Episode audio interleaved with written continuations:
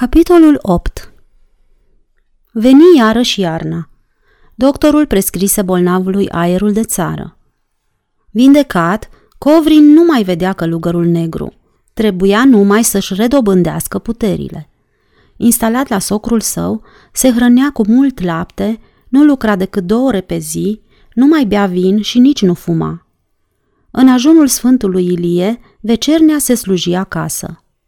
Când dascălul aduse preotului cădelnița, în salonul cel mare cu atmosferă bătrânească se răspândi un miros de cimitir. Cuprins de tristețe, Covrin coborâ în livadă. După ce se plimbă fără să arunce o privire florilor minunate și stătu o vreme pe bancă, trecu un parc. Ajungând la râu, coborâ pe mal și rămase gânditor, privind cum se duce apa la vale. Pinii întunecați cu rădăcini mustăcioase, care anul trecut îl văzuseră atât de tânăr, voios și plin de putere, nu mai fremătau. Stăteau nemișcați și muți, ca și cum nu l-ar mai fi recunoscut. Se tunsese scurt. Nu mai avea părul lung și frumos de mai înainte. Mersul îi se îngreuiase și trăsăturile îi se îngroșaseră, ofilindu-se în același timp.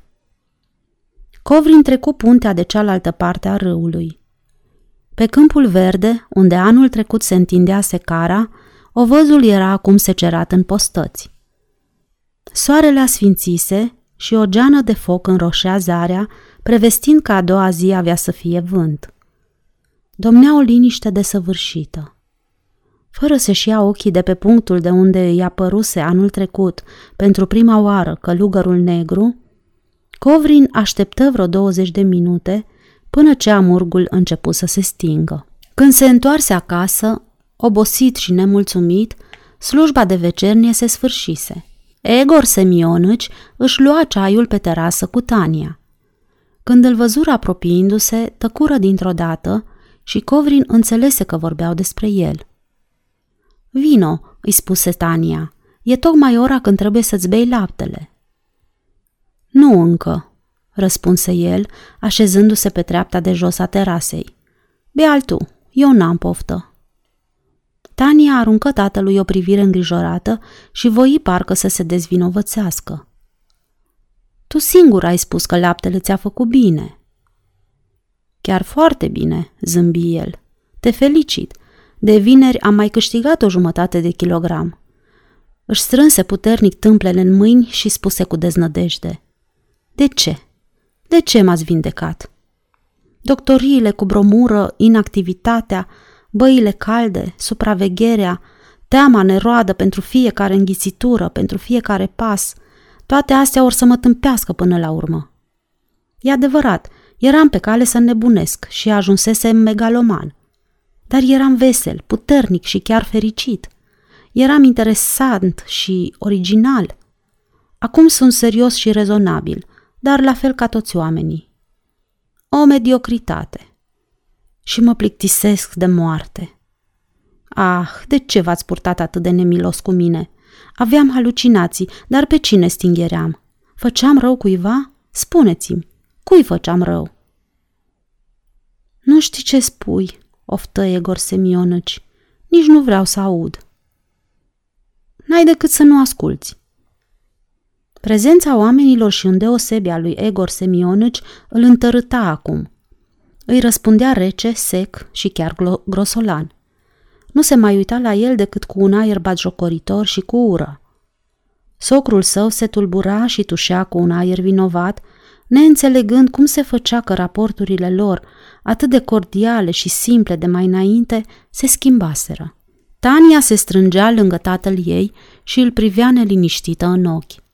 Ar fi vrut să priceapă și nu înțelegea nimic. Un singur lucru era limpede pentru ea.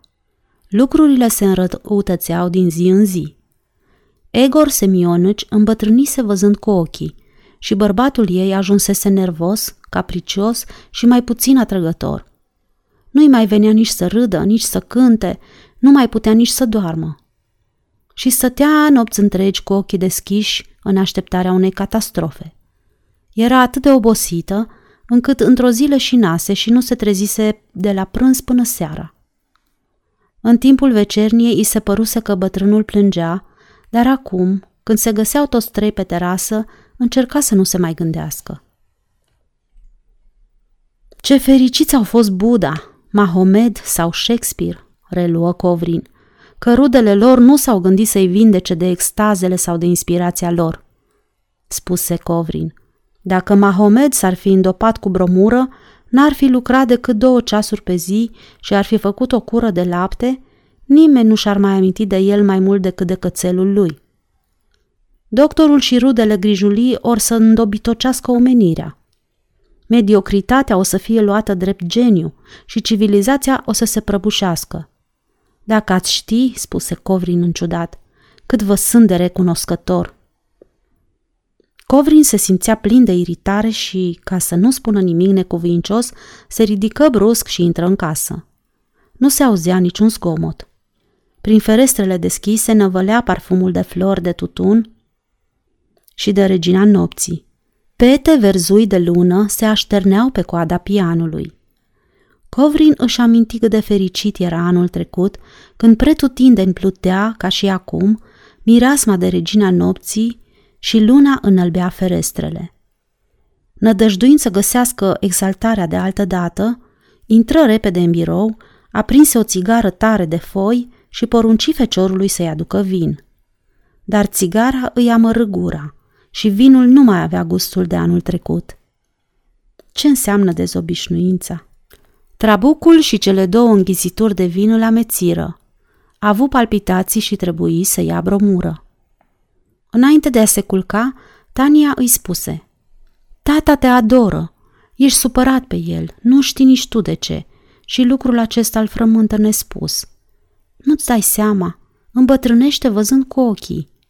Pentru numele lui Dumnezeu, Andriușa, te rog, în amintirea răposatului tău tată și pentru liniștea mea, fii drăguț cu el. Nu pot și nici nu vreau. De ce? întrebă ea tremurând. Explicăm și mie, de ce? Fiindcă nu mi-e simpatic, atâta tot, răspunse el într-o doară, ridicând din numeri. Să nu mai vorbim de asta, e tatăl tău. Nu te pot înțelege, stărui ea, cuprinzându-și tâmplele cu privirea fixă. Se petrece aici la noi ceva de necrezut, groaznic. Tu nu mai ești același, te-ai schimbat. Tu, un om inteligent, superior, te superi de toate nimicurile, te legi de toate vorbele. Te frămânți într-una pentru orice fleac, că uneori nu te mai recunosc și mă întreb dacă ești într-adevăr tu. Haide, adăugă ea, înspăimântându-se singură de spusele ei și sărutându-i mâinile. Nu te supăra. Ești inteligent, bun, ai un suflet mare, o să fii drept cu tata. E atât de cum se cade. Nu e cum se cade, e bleg. Unchii de operetă de soiul tatălui tău, cu cap blajin, rotund ca o lună plină, extrem de primitori și de originali, mă făceau să râd și în povestiri, și în operetă, și în viață. Dar acum mă scârbesc. Sunt egoiști până în măduva oaselor. Ce mă scârbește mai mult la ei este îmbuibarea și optimismul burților, un optimism de bou sau de mistreț. Tania se așeză pe pat și își culcă încet capul pe pernă. E un adevărat chin. De-abia putea să mai vorbească și după glas îi puteai măsura oboseala. De asta iarnă nu mai am o clipă de liniște. Dumnezeule, este îngrozitor cât sufăr. Bineînțeles, eu sunt Irod, iar tu și tatăl tău sunteți niște prunci nevinovați. Firește!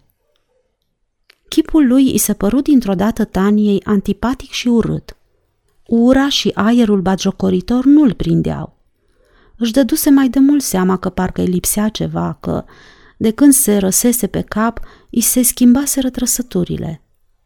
Ar fi vrut să-i spună ceva jignitor, dar sentimentul acesta de neașteptată vrăjmășie o ului. Se înspăimântă și ieși din cameră. Sfârșitul capitolului 8